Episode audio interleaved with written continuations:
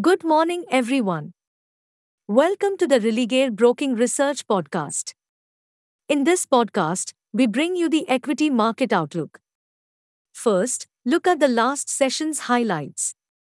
Markets resumed the corrective trend and lost nearly 1.5%. Weak global cues triggered a gap down start, followed by range bound session till the end. The Nifty index finally ended with losses of 1.5% to close at 16,411 levels. Amongst the sectors, except power, all the other indices ended with losses wherein realty, metal, and consumer durables ended were the top losers. The broader indices also lost in the range of 1.5% to 2%. Now, outlook for the day. Markets will react to Reliance numbers in early trade on Monday and then focus would shift to the global cues. The increasing fear of aggressive rate hikes from the US Fed has spooked investors across the globe, including India.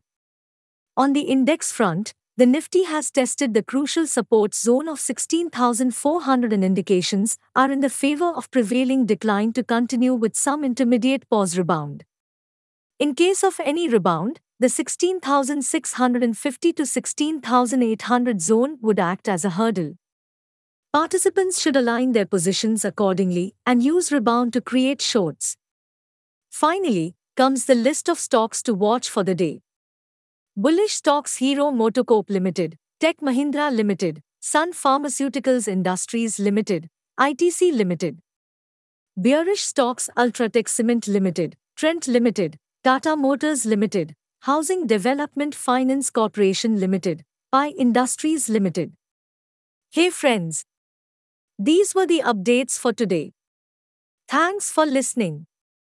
For more updates, follow our reports and recommendations. You can also contact your relationship manager or nearest branch. Please read the disclaimer document available on Religare Online. Com disclaimer before trading or investing. Happy investing!